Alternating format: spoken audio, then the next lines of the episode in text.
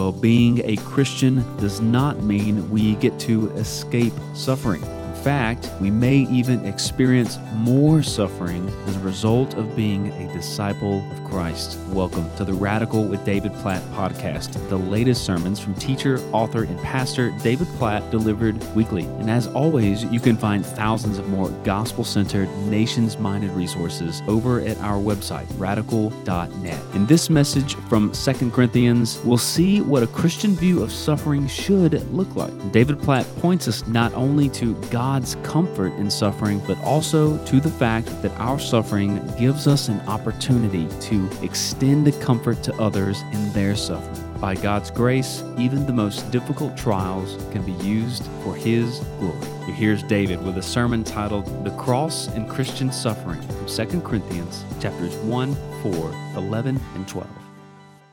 If you have His Word, and hope you do, let me invite you to open with me to the book of Second Corinthians.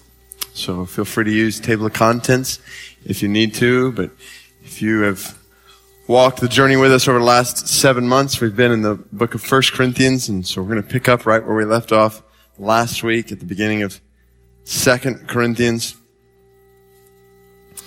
chapter one. I invite you to pull out that worship guide that hopefully you received when you came in that has some notes in it that will guide our time together this morning. Second Corinthians 1 is kind of going to be a home base for us tonight, and then we're going to be all over the book of Second Corinthians from there, but we'll keep coming back to this first chapter, so you might mark it, kind of hold your place there. It's a pretty humbling, overwhelming thing when I, when I pause to think about the lives that are represented across this room particularly when I think about the struggles that I know many of you have walked through in your life, even singing a song like that. And some of the struggles that some of you are walking through right now in your life. I know that every single Sunday, a myriad of people walk into this room with all sorts of struggles, physical struggles ranging from cancer to chronic pain represented in this room tonight,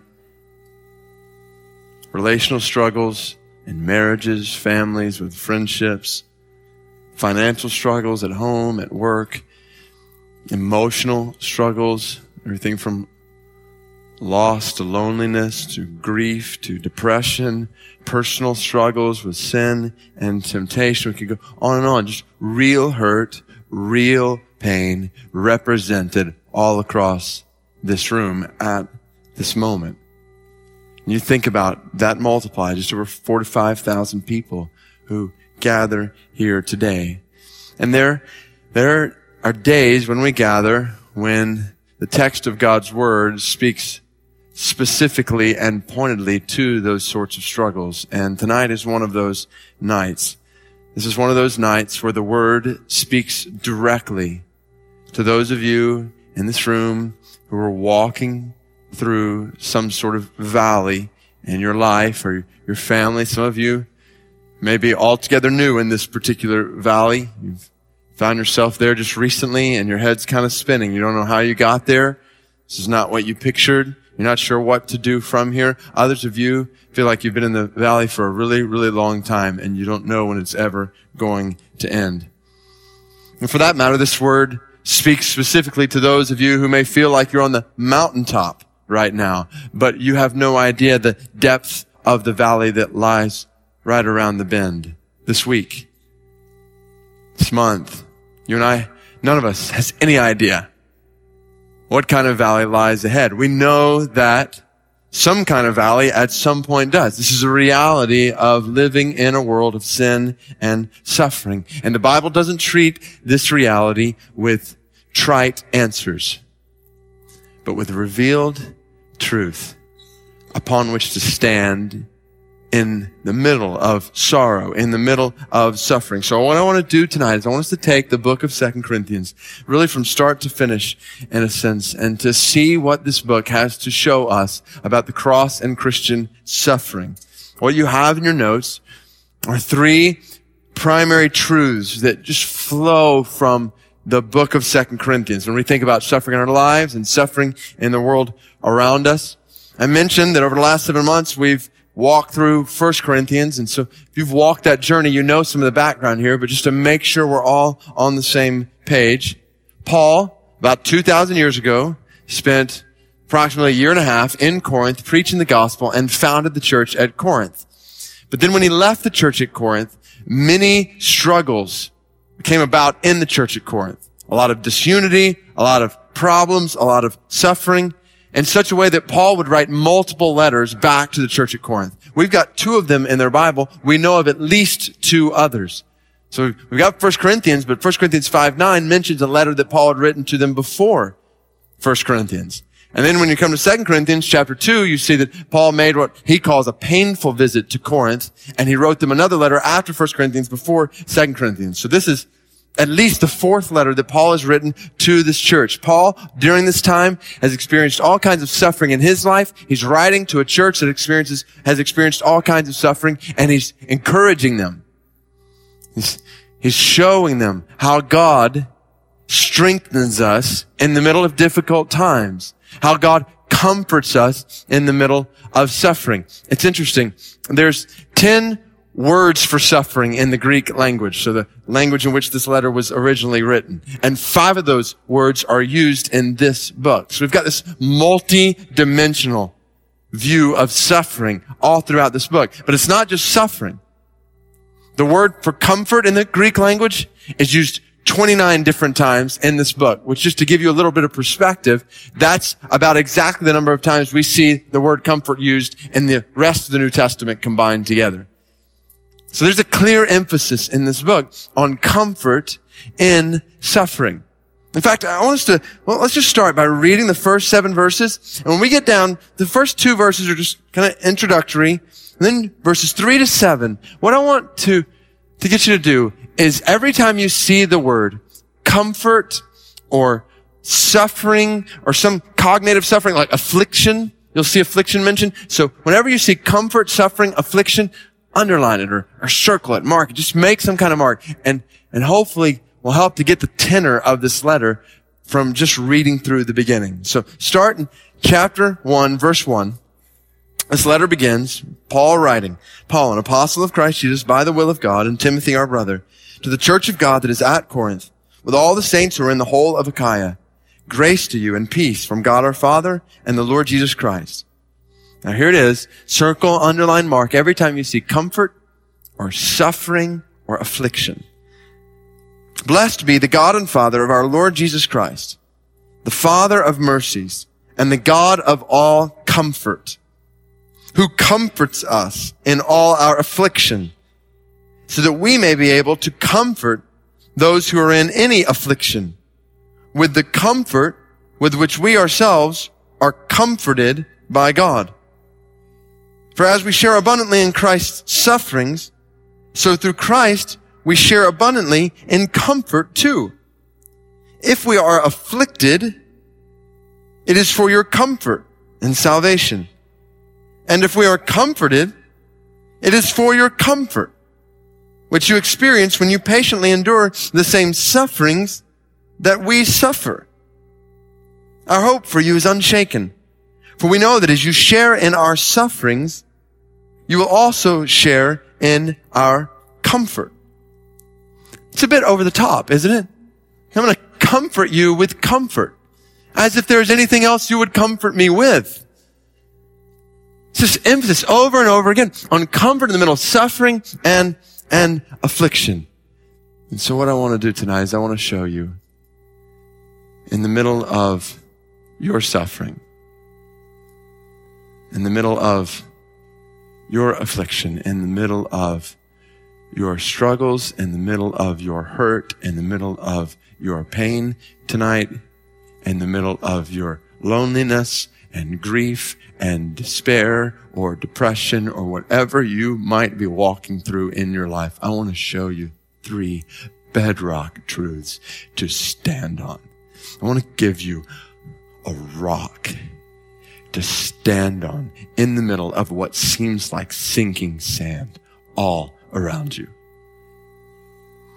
And in the process, I pray that God will lodge these three truths deep within your heart.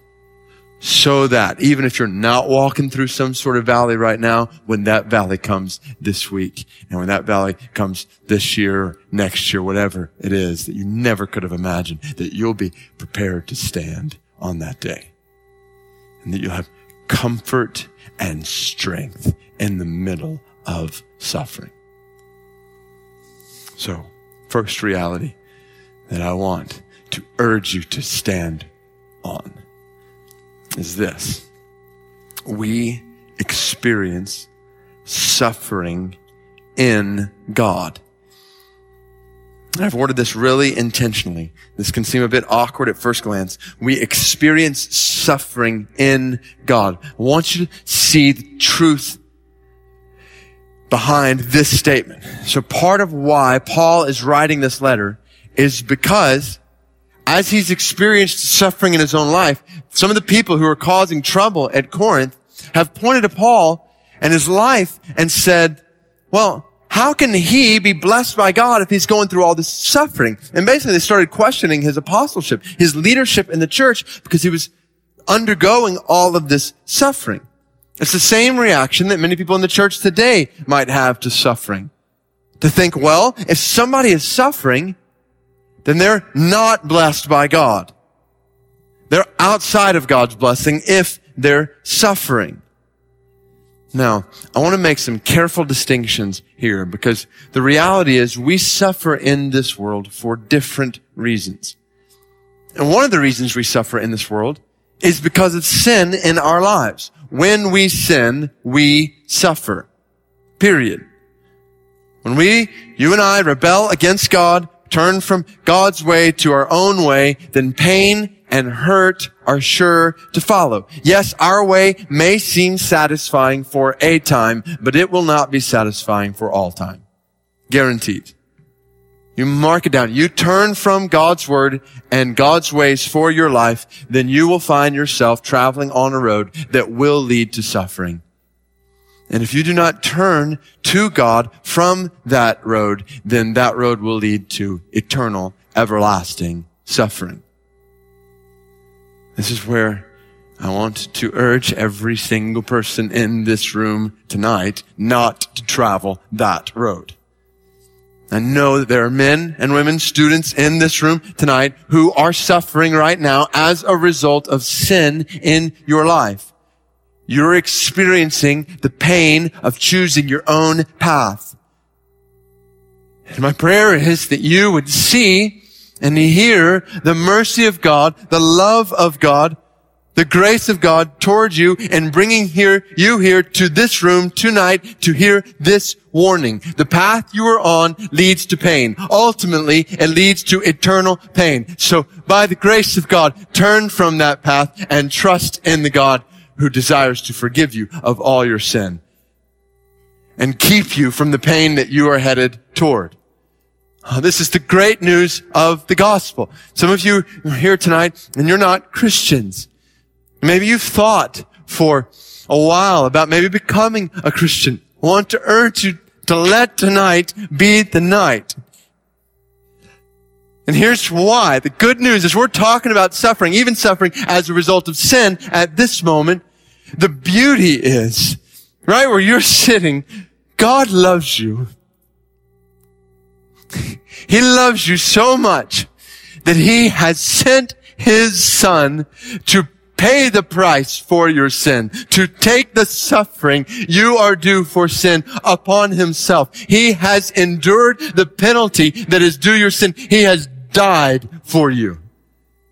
Not only has he died for you and your sin, he is risen from the dead in victory over sin and suffering and death. So that you tonight in your heart might be able to turn from yourself and your sin and trust in his love for you and know that all of your sins are completely forgiven. You are restored to God forever and ever, never to fear eternal suffering again. That's good news that we pray you will receive tonight. Let tonight be the night where you turn on that road that leads to everlasting death to the one who alone can give you everlasting life. And if you are a Christian here tonight and you're wandering from God into sin in small ways, in big ways, let this be a wake up call for you tonight. Stop wandering on a road that you know, you know does not lead to satisfaction. It leads away from satisfaction in God. Be reminded tonight that you've been saved from sin and its effects. So stop running towards sin and all its effects. You've been freed from this. Turn back to God. And be careful. So we're about to talk about suffering that is not a direct result of sin in our lives. So in 2 Corinthians, when Paul's talking about suffering, he's not talking about suffering that comes as a result of sin in his life. He's talking about suffering that actually comes as a result of obedience in his life, which we'll get to in just a second. But I want to make sure to point this out. If you are suffering as a result of sin in your life, then the answer, the, the exhortation for you tonight is simple. Repent. Repent, repent, repent. The last thing I want to do is comfort you as you're running away from God. I want to warn you as you're running, running away from God. Repent. So some of you are walking through maybe marital struggle because of sin in your life, in your heart. And so the, the call for you tonight is to repent. To turn from God. Turn, turn, not turn from God. Turn to God from yourself and your sin. So hear that warning. I don't want to comfort you in, in sin tonight. But at the same time, so now let's coming back to why Paul wrote this letter. At the same time, I don't want to give you the impression, so I was just talking to non-Christians, to come to Christ. I don't want to give you the impression that if you come to Christ, then you will never suffer again. You'll be free from suffering. When the reality is, coming to Christ does not in any way mean freedom from suffering in this world. Certainly from the suffering we were just talking about that comes as a result of sin. But we still live in a world of sin and suffering. And there, there is, in so many ways, in our culture, even our church culture, just no room for this kind of mindset. We think, well, suffering is evidence of the displeasure of God. When the reality is, the Bible tells us at many points that suffering can be evidence of the pleasure of God. You think about Job. You think about Jeremiah. These are men who suffered not because of their disobedience to God, but because of their obedience to God. And so I don't want you to buy into this theology that is alive and well today, made popular by guys like Joel Osteen, but subtly preached today by churches even across the city who say that if you follow God, everything will go well for you. It's not always as explicit as you will experience your best life now. Every day will be a Friday and you will become a better you. But this idea that you will have health and possessions and wealth and prosperity if you have faith. That theology is alive and well across our culture, across many cultures in the world in the name of Christianity. And it's not true. And I know it's not true because the Bible teaches it's not true. Paul here is talking about the kind of pain and hurt and trouble and suffering that we experience in the process of pursuing God.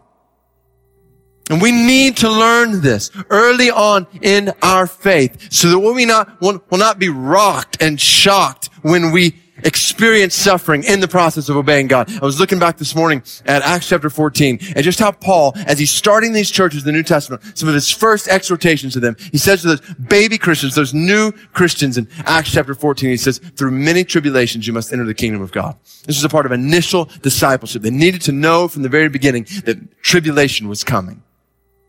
we need to know that. So that when, when things go awry around us, we don't think, where's God? And our faith just goes out the window. We need to realize from the very beginning, tribulation's coming. Suffering is a reality for the Christian. So don't be surprised when you suffer, even as you obey God. Don't think that suffering is always picture of displeasure of God.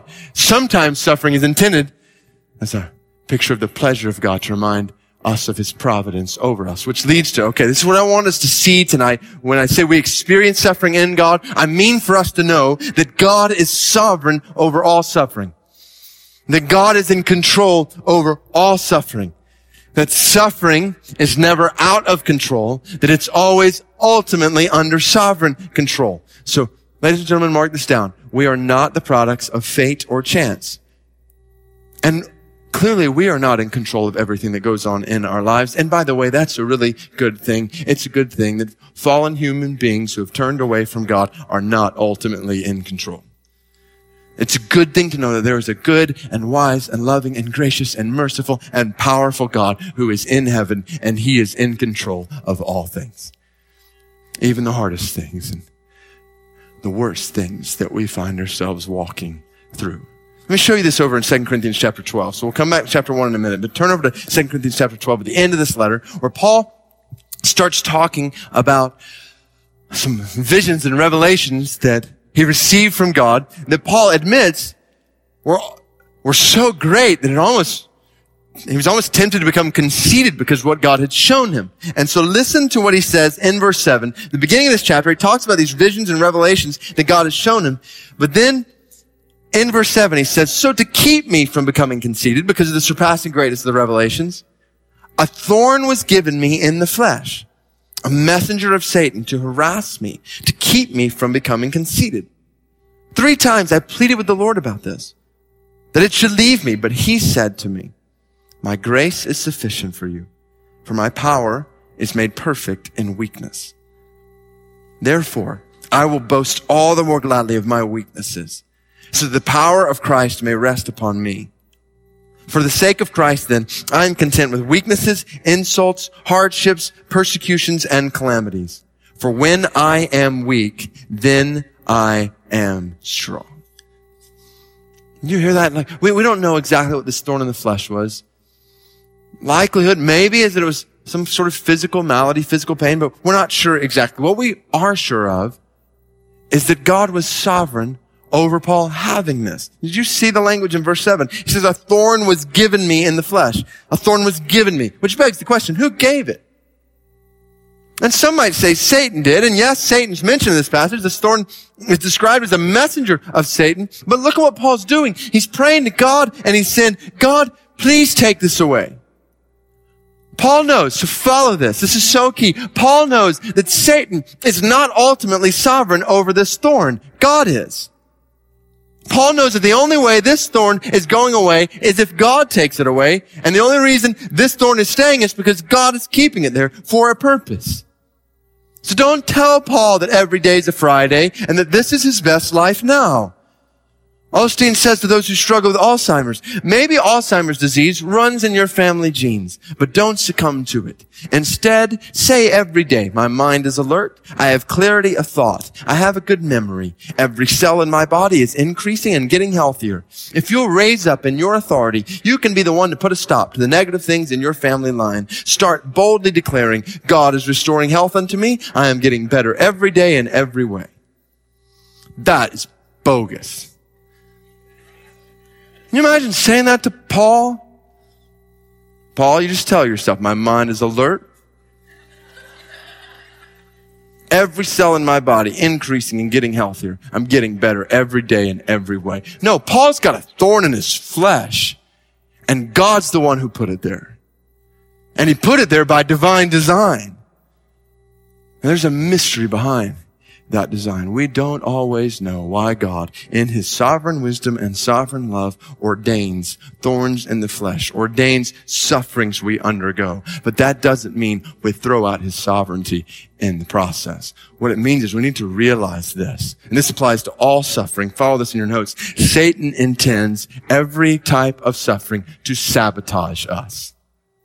There is no question that Satan intended this thorn to sabotage Paul's faith. And there is no question in my mind that Satan is intending suffering to sabotage faith in lives right now all across this room. Satan is using cancer to get some of you to question the power of God. He's using emotional emptiness in some of your lives to get you to lose hope in the love of God. He's using pain in your life in different ways to steal away your pleasure in God. He's working toward that end in suffering all across this room. But there's another side to this story. Satan intending every type of suffering, suffering to sabotage us, but God ordains every type of suffering to sanctify us. So Satan has something destructive he wants to accomplish in your suffering. But God has something glorious he desires to accomplish in your suffering. When you walk through suffering, you're in the middle of this spiritual battle. And I want to urge you in the middle of that battle not to lose sight of the sovereignty of God to know that it's right, it's okay, it's good even to plead for suffering to go away. So Paul pleaded over and over and over again for this thorn to be taken from him. So it's okay to plead for cancer to go away. It's okay to plead for the pain to go away. It's good and right to plead for the hurt to go away, but to know in the middle of it, no matter what happens, no matter how long the suffering stays, that God is sovereign over it and he's working in it for your good. He's working all things together for your good. That's a guarantee. It's all going to come together for your good. And the only reason that's a guarantee is because God is sovereign over all of it in the first place. Not only is he sovereign over all suffering, keep going. He's familiar with all suffering. So you go back to chapter one. You go back to chapter one, and Paul starts this, this letter on suffering in verse 3 by saying, Blessed be the God and Father of who? Of our Lord Jesus Christ. Oh, don't miss this. Even as you consider the sovereignty of God over us, do not equate that with the presence of God being distant from us. As if he's out here impersonally in the universe, ruling over everything with no regard to the details of our lives and the emotions and the hurt and the pain that we feel. No, our God is not distant from us. Our God is literally with us in our suffering. The Lord Jesus Christ God in the flesh. The miracle of the incarnation. God in the flesh, identifying with human weakness, human frailty, human pain. Are you hurting? He was hurt. Are you broken? He was broken. You feel betrayed? He, he's been betrayed. Are you, are you grieving? He grieved. You lonely? He was lonely. He was mocked and beaten, scourged, spat upon his face, nailed to a cross. All of this in the the unimaginable depth of spiritual, relational, physical pain combined into one. He's familiar with all suffering. He knows what it is like to cry out. Jesus knows what it's like to cry out, my God, my God, why? So, Hear this good news tonight. The God of the universe is familiar with you in your suffering. He sees your struggles. He hears your cries and he knows your pain. He's familiar with all suffering. and he's the source of all compassion in it. Love this next phrase in 2 Corinthians 1 3. He's the Father of our Lord Jesus Christ and the Father of mercies. Literally, the language is God is the originator of compassion. He's the Father of mercies from whom compassion, all compassion flows. It's this picture of compassion flowing from the throne of God toward you and your heart and your suffering. He's the source of all compassion and he's sufficient for all comfort. I've already mentioned how this word comfort is used 29 different times in this book. And it's a beautiful word in the language of the New Testament. In the Greek language, it literally means comfort, to come alongside and help. It's the same word that we see used to describe the Holy Spirit in John 14 through 16. He's our comforter. The way I love, I love how Paul in verse 3 and 4 stresses how he's the God of all comfort, who comforts us in all our affliction, so we're able to comfort those who are in any affliction. All comfort, all our affliction, any affliction. Paul's stressing here. The Bible said that God is sufficient to provide all comfort in all situations, any situation. Think about what this means. He has all comfort. That means there's no one else that can provide what God does. All comfort comes from Him. That pretty much covers it. All comfort comes from Him. God gives all comfort in all situations. There is no situation, absolutely no situation that you will ever face in your life that is beyond the comfort that comes from God. That's good news. You imagine the worst. The worst you can imagine, if you would. And know this, even the worst. God, in his comfort, will show himself sufficient for it. All comfort in all situations. God's comfort always outweighs our suffering. That's, that's, that's a rock to stand on. His comfort always outweighs, always, always outweighs our suffering. That's what, that's what Paul says right after this in verses 8 and 9. We stopped in verse 7, but keep going. For we do not want you to be unaware, brothers, of the affliction we experienced in Asia. For we were so utterly burdened beyond our strength that we despaired of life itself. Indeed, we felt that we had received the sentence of death. But that was to make us rely not on ourselves, but on God who raises the dead. This burden, this despair that we experienced drove us to rely not on ourselves, but on God. Because He's sufficient for us. Same thing we saw in 2 Corinthians 12.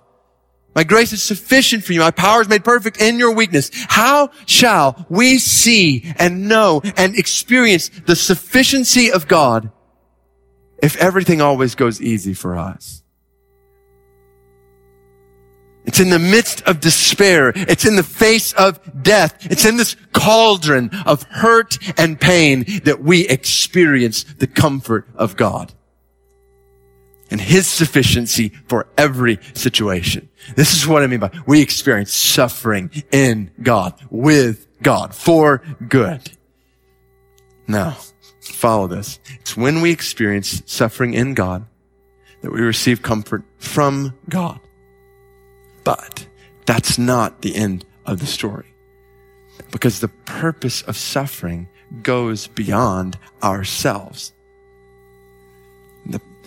Second truth here, we experience suffering in God so that we can extend comfort from God. So this is simple. Paul's established that when he suffers, God comforts him. Yet he knows that the purpose of God's comfort in his life is not just his comfort.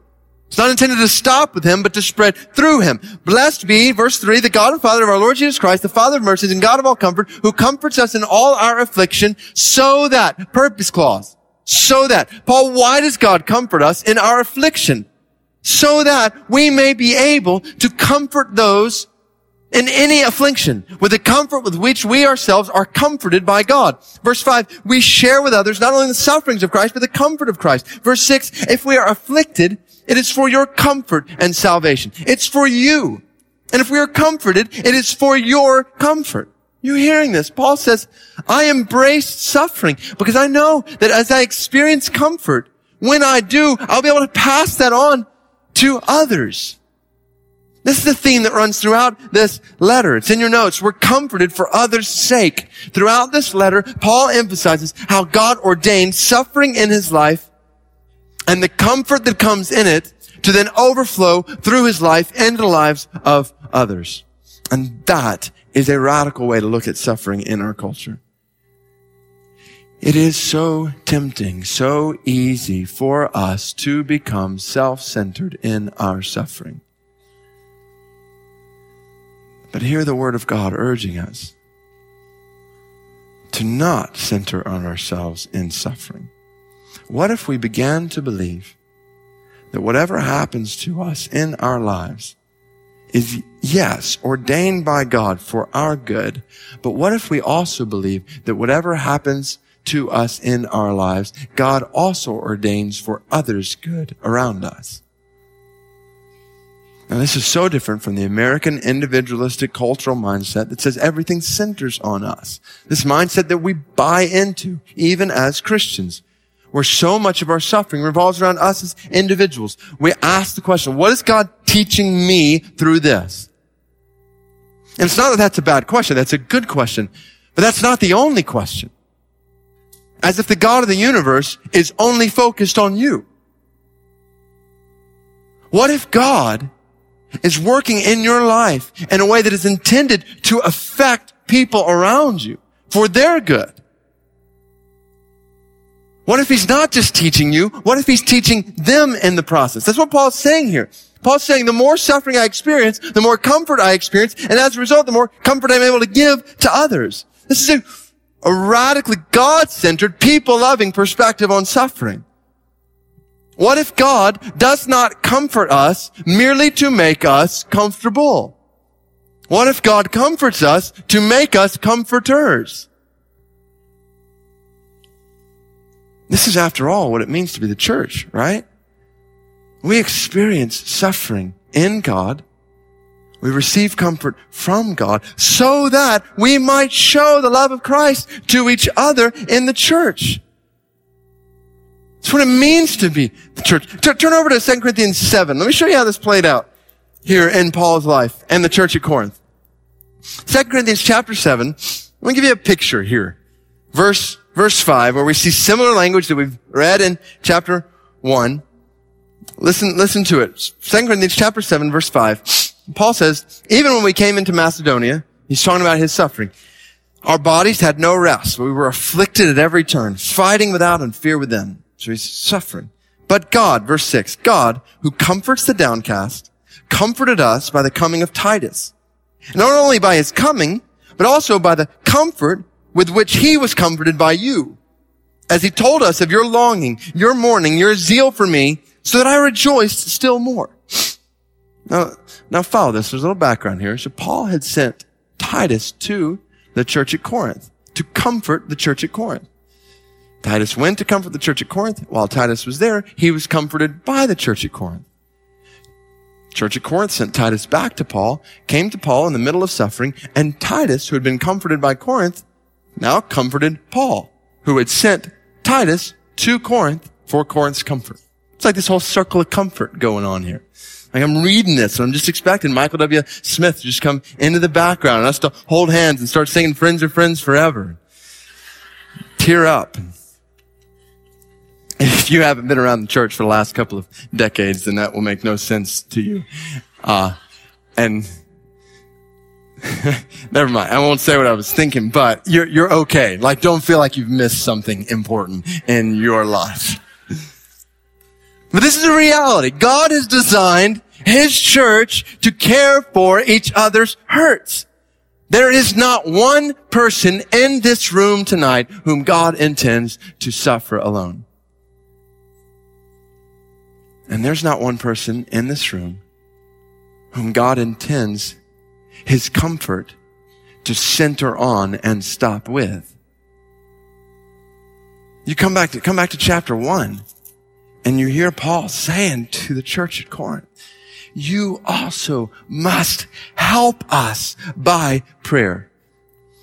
And in verse 11, you must also help us by prayer. And that word help us there there's one word in the Greek. It's actually a mixture of three English words. I love this. That, that word, it's translated help us there, is really a mixture of three English words. With, under, and work. This, this help that he's asking for. With, under, and work. And it's a beautiful word picture in the Greek language of, of a people walking with each other under the burdens of this life, working together on mission. Like, what a beautiful picture of the church. We're with each other under the burdens of this life, working together on mission in this world of sin and suffering, Sin, help us. There are men and women in this room who have experienced the comfort of God in the middle of cancer. And it's at this point I, I want to remind you that that comfort was not intended to stop with you. There are men and women across this room who have walked, who are walking through all sorts of deep pain and deep hurt. And I want to remind you that the sufficiency you have seen in the sovereignty of God is not for your eyes only. It's intended for you to point others to, to show others. We are comforted so that we might show the love of Christ to each other in the church. And then keep going here. We're comforted that we might spread the love of Christ to others in the world. So it doesn't stop in the church. It just goes out in the world. Turn over to 2 Corinthians 4 here. 2 Corinthians chapter 4, verse 7. I was assigned to preach this text at a conference of the Gospel Coalition a few months ago, and I was familiar with this text. I've referenced it at different points, but I, would never studied it like I did in preparation for that sermon. And I was struck in a profound way by this, by this picture of why Paul was suffering in this text. So look at it with me. 2 Corinthians chapter 4, verse 7. He's talking about his weakness and suffering. We have this treasure in jars of clay to show that the surpassing power belongs to God and not to us. We are afflicted in every way, but not crushed. Perplexed, but not driven to despair. Persecuted, but not forsaken. Struck down, but not destroyed. Always carrying in the body the death of Jesus, so that the life of Jesus may also be manifested in our bodies. For we who live are always being given over to death for Jesus' sake so that the life of Jesus also may be manifested in our mortal flesh. So death is at work in us, but life in you. So Paul's describing here the suffering, just he's experienced just like he did in chapter one as sharing in the sufferings of Christ. He's carrying in his body the death of Jesus so that the life of Jesus might be manifested in him. Some of you might read that and think, what's that about? What does that mean? And there's a lot of things that means, but one of the things that means is that Paul does not believe in a healthy, wealthy savior who experienced prosperity in this world. Paul believed in a suffering, wounded Savior who experienced persecution in this world, so he doesn't equate becoming more like Christ with things getting easier in the world.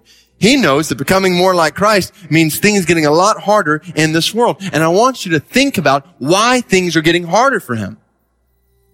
Why are things getting harder for Paul? Why is he undergoing suffering? And the answer is because he's spreading the gospel in the world around him. He's proclaiming the gospel everywhere he goes. That's why he's being afflicted and perplexed and persecuted and struck down. We see a few chapters later in chapter 11, a passage we read just a few weeks ago when we were looking at something in 1 Corinthians, where Paul says, I've been imprisoned and beaten, often near death. Five times I received at the hands of the Jews the 40 lashes less one. Three times I was beaten with rods. Once I was stoned. Three times I was shipwrecked. A night and a day I was adrift at sea on frequent journeys in danger from rivers, danger from robbers, danger from my own people, danger from Gentiles, danger danger in the city, danger in the wilderness, danger at sea, danger from false brothers, and toil and hardship, through many a sleepless night, and hunger and thirst, often without food, and cold and exposure. Paul's experienced all this suffering in his life. Why? It's because he's given his life to proclaiming the gospel. Paul's not experiencing his suffering because sitting, he's sitting on the couch watching TV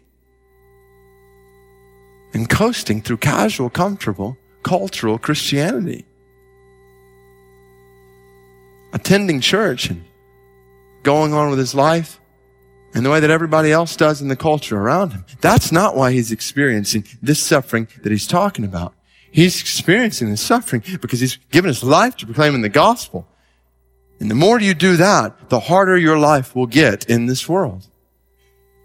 So you keep reading here. This is exactly what he says in verse 13. Since we have the same spirit of faith, according to what has been written, I believed and so I spoke. We also believe and so we also speak. Knowing that he who raised the Lord Jesus will raise us also with Jesus and bring us with you into his presence. Verse 15, listen to this. For it is all for your sake. It's all for your sake, so that His grace extends to more and more people. It may increase thanksgiving to the glory of God. You hear that? Verse 15, it's all for your sake. What's all? What's, what's for your sake? All this suffering, all this pain, all these trials. Paul says they're for your sake, so that the grace of God might extend to more and more and more people and resound to the glory of God among more and more and more people. Paul says, this is why I'm suffering, so the grace of God might be all the more clear to more and more people. It's why it looks like I'm being given over to death, so the life of Christ might be clear in me. So follow this. Step back for a second. This is so huge in understanding the purpose of suffering and the place of suffering in the Christian's life. Think about it. How has God most clearly shown his character, his love to this world? He's most clearly shown his character, his love. How? Through a suffering servant. Through Jesus, through the sacrifice of his son on a cross.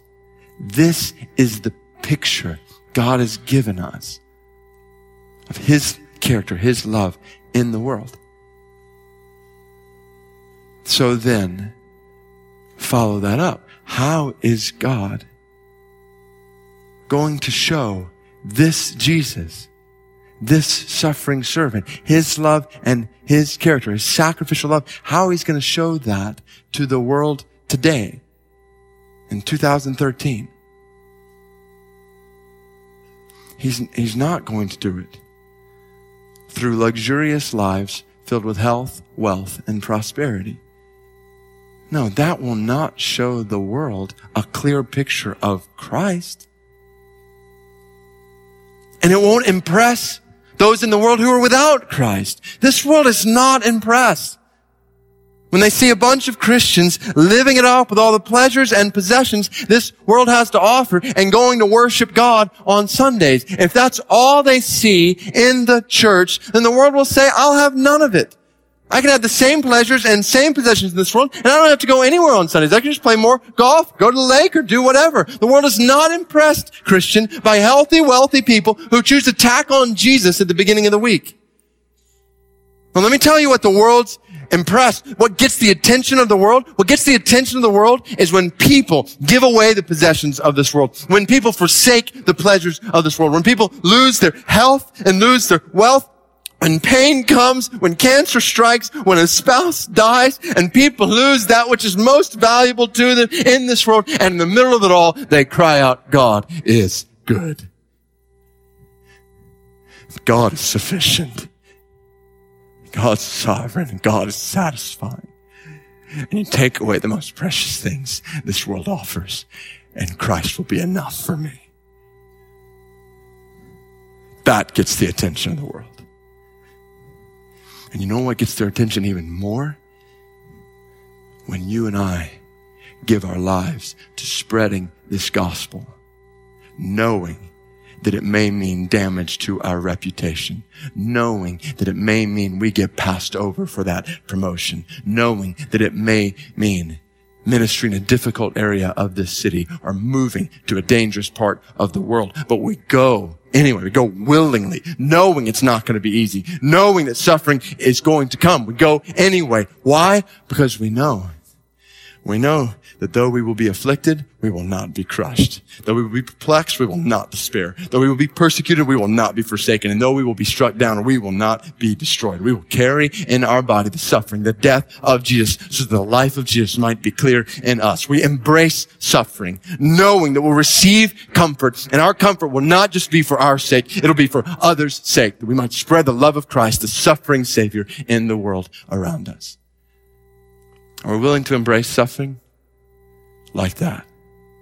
Not to seek out suffering, not to seek out suffering, but to spread the gospel, knowing that it will not be easy in this world when we give our lives to that. But in the process, God will show Christ clearly through suffering we experience, comfort we receive in our lives. God, create this kind of culture when it comes to suffering in this church. May we not be a people who run from danger in this world, who run from suffering in this world to health and wealth and prosperity and what's easy and what's comfortable for us and miss out on the opportunities we have. We have to show the death and life of Jesus to the world around us. It's not waste our suffering. It's what it means to be the church. We're a fellowship of brothers and sisters who hurt. We've got real hurt and real pain from life in general, and then from life on mission together in the world. So we hurt, but we hurt with hope. That's the whole point of these passages in Second Corinthians. We're a fellowship of brothers and sisters who in our suffering are learning to rely on God, learning to hope in God, even in the face of death, because we know that that's what's most important in life. John Piper has helped us in rethinking the way we describe what we call cancer survivors in our culture, this term that we use to describe those who face cancer and live through it. And I appreciate what that term means in some senses, but like Piper, I fear that it runs the danger of missing the point. The way we use this term inevitably leads to the idea that if you get cancer, and you live, then you have won. You've won the battle with cancer. But if you die, if you get cancer and you die, then you lose. You've lost the battle with cancer. Based on what we're seeing in God's Word, I want to clearly say that that is not accurate. Because beating cancer is not about staying alive. It's what the world says, but it's not true. If you live through cancer and yet you are not putting all your faith and all your hope and all your trust in God, then you have not won anything. Your hope is still in the things of this world. Your trust is still in yourself and you haven't won a thing at all. In fact, I would say that cancer has won because you're all the more deeply convinced now that you can face this life on your own. On the other hand, you face cancer and in the middle of it, you hold fast and firm to the hope you have in God, to the faithfulness you have seen in God, to the mercy you receive from God, to the strength you find in God, then you win. And at that point, it doesn't matter if you live or die because when your hope is in God and your trust is in God and your life is in God, then you have nothing to fear. Live or die, it doesn't matter. This is why when I've gone to see members of this faith family in their homes facing death due to cancer, I've seen hope. When I've asked them how they feel and they look at me and in different ways, they say, I'm ready to be with God. That's a cancer survivor. When you find out you've got fluid around your lungs or something strange in your stomach and you say, my hope is in God. When you find out you have a severe case of melanoma with a dismal prognosis, you say, my hope is not in my odds. My hope is in my God when hospice is brought in and you sit there in a quiet home struggling to breathe. Yet when you breathe, you're saying, my hope is in God until that moment when breath is no more and your last thought is my hope is in God. That is the win. That's eternal win. Which leads to the last reality in our suffering. We experience, we embrace even suffering in God, knowing He's sovereign over it, sufficient in it. And we extend comfort from God, all to the end that we exult in the glory of God. We exult, meaning we rejoice. Paul says in Romans, we exult in our suffering. How's that possible? Some of you are thinking, okay, this is where things go too far. Dave, you are living in an imaginary world.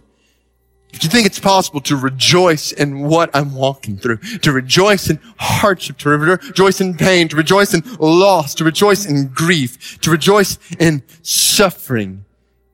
And I want to be really clear here. I'm not talking about a trite, glib, happy-go-lucky approach to pain and hurt and suffering in this world as if it's not painful and as if it doesn't hurt. There's talked about real deep pain and real deep hurt. We grieve at loss. We ache in agony. We have questions. We struggle with sovereign mysteries. These are not easy truths. We struggle with sovereign mysteries. It's not easy. But you remember back in chapter one, chapter one, verse eight, when Paul said, we were so utterly burdened beyond our strength that we despaired of life itself. This is the apostle Paul, who wrote so much of the New Testament, greatest missionary who ever lived, who's saying, I despaired of life. He said over in Philippians 1, I desire to depart and be with Christ, which is better by far. He says here, I feel like I feel like I could go there any minute. I've received the sentence of death. But, verse 9, but, but, that was to make us rely not on ourselves, but on God who raises the dead. Oh, follow this. This is glorious. Paul says, I despaired of life itself. The language is literally, I couldn't see a way out. There was no exit, death impending. But then I looked up in the face of impending death and I realized I'm following the God who raises the dead. That's a good moment. That's reason to exult. How do we rejoice in God when we despair of life itself? We rejoice in God because we know that He is our victory. Oh, do you realize this, Christian? Do you realize this hurting Christian in your pain and in your despair? Do you realize that the same power that raised Jesus from the dead, dead three days, power of God, bringing them to life out of a tomb. The same power that raised him from the dead is the same power that is in you at this moment. Oh, what confidence, what reason to rejoice. This this means there is nothing, there is nothing, nothing, absolutely nothing that you will face in this life that you do not ultimately have power to overcome. I don't know what's coming this week or this year, next year for you or me, but I do know this. The power of him who raised Jesus from the dead is in you. And no matter what comes, you will have power to experience victory. He's our victory. He's our deliverer. Verse 10 says, He delivered us from such a deadly peril, and He will deliver us. On Him we have set our hope that He will deliver us again three times. Deliverance, deliverance. Now, see here, temporary deliverance and ultimate deliverance. So in the middle of trial in this world, believe, know that God has power to deliver you. Don't doubt that God has power to deliver you. Which is hard to do when the deliverance isn't coming like you hope for. How it's hard to keep faith in the power of God to deliver when that deliverance isn't coming in the way you're pleading for it to come. When cancer continues, it's, it's easy to forget that God has power over cancer when struggle in this relationship or that area of life continues, it's easy to forget that God has power to heal and restore and redeem. Don't stop this exhortation in the middle of, particularly if you've been in a valley for a long time, don't stop believing that God has all power to deliver. While also believing that God has all wisdom regarding when and how to bring about that deliverance. I've shared a quote before from James Montgomery Boice, famous Presbyterian pastor up in Philadelphia, who was diagnosed with liver cancer. After he received this diagnosis, he spoke to the, his church, and this is what he said.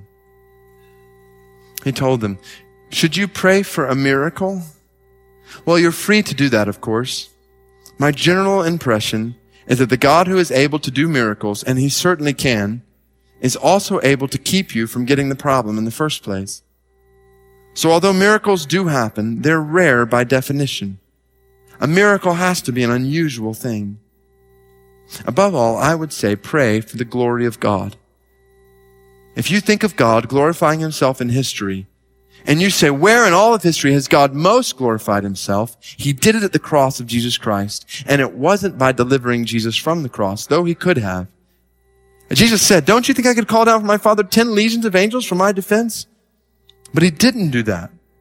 And yet that's where God is most glorified. God is in charge. When things like this come into our lives, they are not accidental.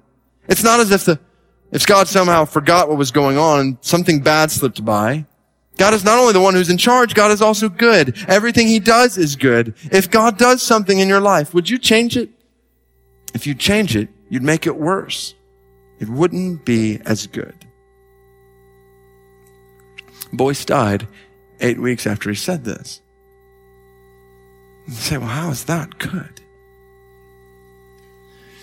It's good in the same way that it was good that God did not deliver Jesus from the cross. He died. Not because God had no power, but because God had all power to raise him from the dead. And Boice died. Not because God had no power, but knowing that God had all power to raise him from the dead. Just like many brothers and sisters who once sat in this room with us, husbands and wives and moms and dads and children have died. Not because God had no power, but knowing that God had power to raise them from the dead. Exalt, people of God. He will deliver us. He will deliver us. He's our victory. He's our deliverer and he is our reward. Oh. See in all of this, pray we'll see in all of this a God-centered perspective of suffering. If in our suffering, all we're asking is, when are my circumstances going to change? Then we will miss the purpose that God has in our suffering. And we'll never have stability in this world because our sense of stability will sway back and forth based on the situations and circumstances we find ourselves in. But our goal is not ultimately a change of circumstances. Our goal ultimately is the glory of God. More than we need our circumstances to change, we need God. So the goal is not feeling better. The goal is knowing God. The goal is not easier life. The goal is glorifying God. Because this is where deepest satisfaction is found. This is where eternal joy is found. This is where the rock to stand on is found. Because when this is your goal, then, then no matter what happens in this life, everything is going to work together for the good of those who love him and called according to his purpose. What's his purpose? His purpose is us being conformed in the image of Christ to the glory of his name. So see how all this comes full circle. This is why he says in verse 10, on him we have set our hope. He's our hope. Our hope's not in better life, in easier circumstances. Our hope's in God. See how suffering comes full circle. God uses suffering for our sake. It's just reviewing what we've seen. As we experience suffering in God, He shows His sovereignty. He shows His sufficiency, His compassion, His comfort in ways that we would never see otherwise. God uses suffering for our sake. But not just for our sake, God uses suffering for others' sake. For when we receive the comfort of God in our suffering, we talked about we're uniquely able to show the love of Christ to others in the church, spread the love of Christ to others in the world. And in this way, to follow this to its end, God uses suffering for his sake. when God comforts us and we become conduits of his comfort to others, the result is he's glorified as the Father of mercies and the God of all comfort. Don't you long for men and women across Birmingham right now who are without Christ to know the hope that is found in God and the strength that's found in God, the rock that's found in God. Don't you want men and women around the world who are giving themselves over, over to false gods who have no hope for them in this life? Don't you want them to know there's a God who loves them?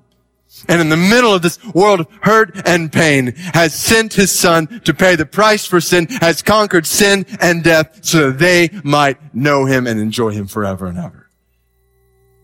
God uses suffering for our sake, others' sake, ultimately for His sake. And in all these ways, suffering becomes well worth it. Let's close in 2 Corinthians 4, verses 16 through 18. I can't think of any be- better concluding words as we contemplate suffering than these. 2 Corinthians 4:16. So we do not lose heart. Though our outer self is wasting away, our inner self is being renewed day by day. For this light, momentary affliction is preparing for us an eternal weight of glory beyond all comparison. As we look not to the things that are seen, but the things that are unseen. For the things that are seen are transient, but the things that are unseen are eternal. Oh, mark this down. Hold on to this as we close. All suffering, all suffering for the Christian is light and temporary. All suffering for the Christian. Now that's key. This is, please hear me, this is not true for the non-Christian. If you're not a Christian, then you do not at this moment have this guarantee. You may have cancer. You may undergo pain. You may experience suffering in all kinds of ways. Yet if you die in sin apart from God, your destiny, like we talked about, will be one of eternal, everlasting suffering, eternity given over to sin and all of its effects. So I urge you, let tonight be the night where you turn from your sin and yourself and you trust in Christ as your Savior. This is not religious game here. This is eternal reality we're talking about. Turn from your sin, trust in Christ, and when you do, for all who have, you know, don't forget this. All suffering now in your life is light and temporary in perspective. And I know that's hard to see when it feels so heavy. But see it in light of eternity. One day, soon, relatively very soon. One day soon, every single sorrow in this room will cease. Every single hurt in this room will stop. Every single struggle will desist. Every single disease will disappear. Every single ounce of grief will be gone. And God himself will wipe away the tears from our eyes and death will be no more. Neither will there be mourning or crying or pain for the old will have gone and the new will have come. He's our reward. So never forget this. Don't forget. Remember this. All suffering for the Christian is light and temporary because coming glory for the Christian is vast and eternal. Never ending. Well, thanks for joining us today on Radical with David Platt. If you'd like to download today's sermon, watch the video, or even download the free discussion questions that accompany every sermon that you can use in your small group or even Bible study settings, you can do that and more at our website. Well, that's all for today's episode. I'm your host, Thomas Bowen. And until next time, join us there at radical.net.